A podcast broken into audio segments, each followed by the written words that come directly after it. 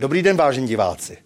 Skandální prodej české elektřiny do Německa a její zpětný nákup za nehorázné ceny pro občany, kteří ze svých daní výrobu oné elektřiny zajistili a neschopnost politiků zajistit slušné ceny plynu a pohoných hmot představuje pouze špičku ledovce protinárodní a lokajské politiky naší reprezentace.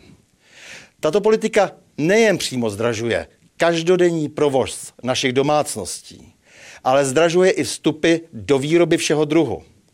Zemědělství nevýjímaje. A právě tady se dnes zastavíme. Stát se musí postarat o cenově dostupnou základní výživu obyvatelstva. Vysoké ceny energií plus zákazy vývozu obilí a dalších zemědělských výrobků významných zahraničních pěstitelů a výrobců nevěstí pro výživu našich lidí nic dobrého. Loňské parlamentní odmítnutí zákona podporujícího potravinovou soběstačnost navíc odhalilo neprozíravost zejména těch politiků, kteří nám dnes vládnou.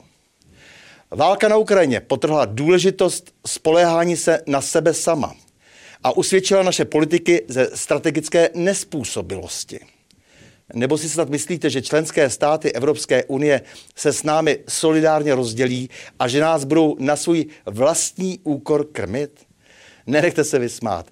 Myslím, že nám svou solidaritu a pokrytectví představili již v dostatečné míře. Do studia přišel bývalý prezident agrární komory Zdeněk Jandejsek a já se jí ptám. Vážený Zdeňku Jandejsku, eh, co kdyby byl účinný ten zákon o zvyšování eh, potravinové soběstačnosti dnes? Mohli bychom předejít jaksi některým problémům, které se na nás valí? Určitě bychom mohli předejít řadě problémů, protože tento zákon nebyl schválený a zemědělci, přestože nabízeli eh, kvalitní domácí potraviny bez nějakých uhlíkových stop a bez kontrol, které jsou v řadě zemí, tak eh, vlastně začali umírňovat svoji produkci. To znamená, eh, vlastně snižovali stavy vepřového a dalších dalších eh, vlastně nosnic, eh, slepic na vajíčka. Takže ta situace vlastně dostala naše, naši produkci, jak zemědělskou, tak potravinářskou, do útlumu. Protože stav byl takový, že my jsme nabízeli zboží a naše zboží se neodebíralo a odebírali se eh, vlastně partie, které měly, který měli druhou kvalitu, které se vozily ze Španělska a podobně. Takže nepřijetí toho zákona vlastně znamenalo snížení kvality a ještě navíc snížení produkce. Přesně, přesně tak. Hlavně snížení produkce a kvalitu jsme vlastně využívali tu, kterou nám dali. To znamená eh, to, co už oni nepotřebovali a to, co nemohli prodat, tak to teprve šlo do České. Protože jsme občané nějaké druhořadé kategorie.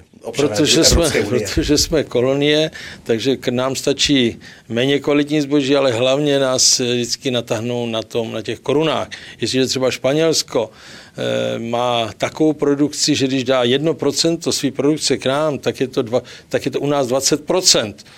To znamená, jestli 1% dají za minimální cenu, tak tady zlikvidují trh. My se to přesto dopouštíme. 9. března eh, tato vláda vypracovala návrh novely zákona o významné tržní síle.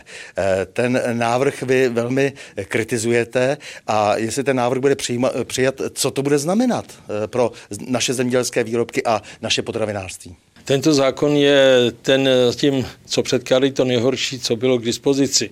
Je to zákon, který určitě malobchod ovlivnil, protože tam není v tom zákoně nic, co by ochránilo naše eh, prvovýrobce, naše zpracovatele, hlavně náš národ. Není tam nic o tom, že je něco třeba dělat za ceny, za který, doprodávat za ceny, které odpovídají výrobě. Takže já dám příklad.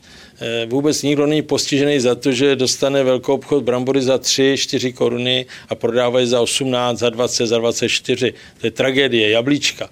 Prodávají se za 7, pokud jsou jenom v berinkách, pokud jsou nějakým způsobem oblepený, tak třeba za 11, myslím tím z toho pole, z těch sadů. A potom se prodávají za 30, 40 a když pak nejsou, taky za 70. To jste všichni mohli, mohli v úplném roce vidět. Eh, co se vlastně děje dnes s cenami potravin od pšenice až po vepřové, eh, protože obyvatelé teď budou mít co vlastně ustát ty cenové nároky na bydlení, na normální provoz domácností. Budeme jíst kořínky, nebo jak to teď vypadá s cenami? Ta situace je velice složitá. Aby si udali obrázek, vlastně jak posluchači, tak ty, kteří zhlídnou toto naše povídání, tak eh, to hlavní, co je hlavní vstup do těch potravin, to jsou dnes dneska obiloviny. Obiloviny, jejich cena se pohybila kolem 400-450 korun. Dneska se mluví o částkách 1200 korun až 1500 korun za metrák. To znamená dva a půlkrát zvýšení i třikrát zvýšení vlastně vstupu, to je základní vstup. Eh, co se týká energie, tak tam to známe všichni. Elektrická energie je minimálně plus 100, 120, 130% pokud, to, pokud se o to starali ty podniky, někdy to mají 400% A zrovna tak eh, vlastně plyn, ten je zhruba 4krát až 10krát dražší. Zase záleží, jak si kdo to ošetřil. Takže když si víme, že jsou to hlavní vlastně náklady, hlavní stupy, tak si dokážete představit, co se bude dít a co se, co se může stát. To, že, cenový výhled, aspoň jako, jako nějaké základní komodity? Jenom dám příklad u asi třech komodit, třeba drůbeží, takže my jsme prodávali e, zhruba za 40 korun a dneska už prodáváme za 2055 a více. Takže a teďka je až se to promítne všechno, to je ty vstupy stoprocentně, tak samozřejmě můžeme čekat, že může kilo kuřete stát 100 korun bez problému a stálo 40. Takže eh, to si myslím, že lidi s tím pří, s příjmama, eh, který tady jsou, myslím ty, ty lidi, kteří jsou s nižšíma příjmama, tak nemají šanci eh, to zvládnout.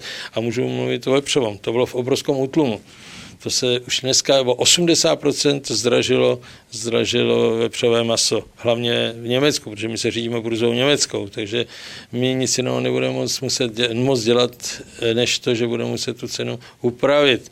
Zatím ty podniky se snaží, aby udrželi ten objem prodeje, tak to ne, netlačí, ale nemůžou do nekonečna to dotovat. To znamená, půjde, budou ceny nahoru. Takže eh, vepřové maso na úrovních 60-70 korun, tak to může být klidně 170, 270, záleží podle kvality, kvality vepřového, vepřového masa. Stejně tak vajíčka.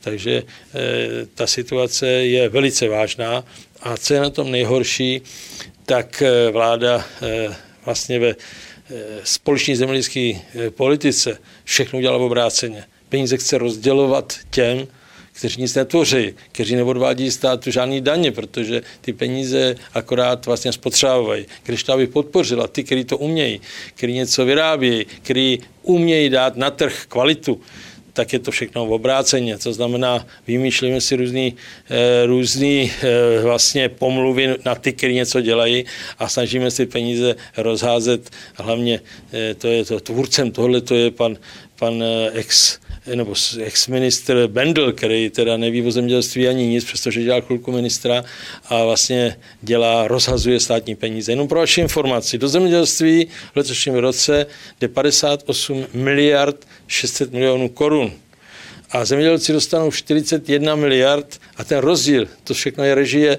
režie rezortu.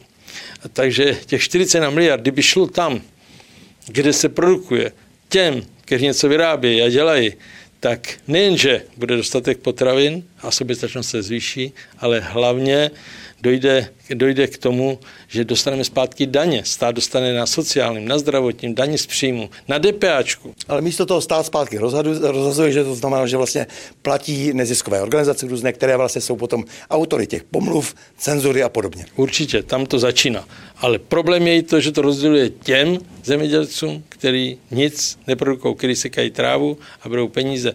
Takže to je, je to cesta do pekel, která teďka je nastolená. Věřím tomu, že obyvatele nebudou mlčet a že se k tomu postaví tak, jak mají. Musí se ochránit.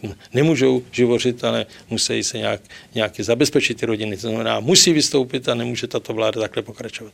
Milí Zdenku Jandejsku, já vám moc děkuji za rozhovor a s vámi, vážení diváci, se těším na další pokračování cyklu O čem se mlčí.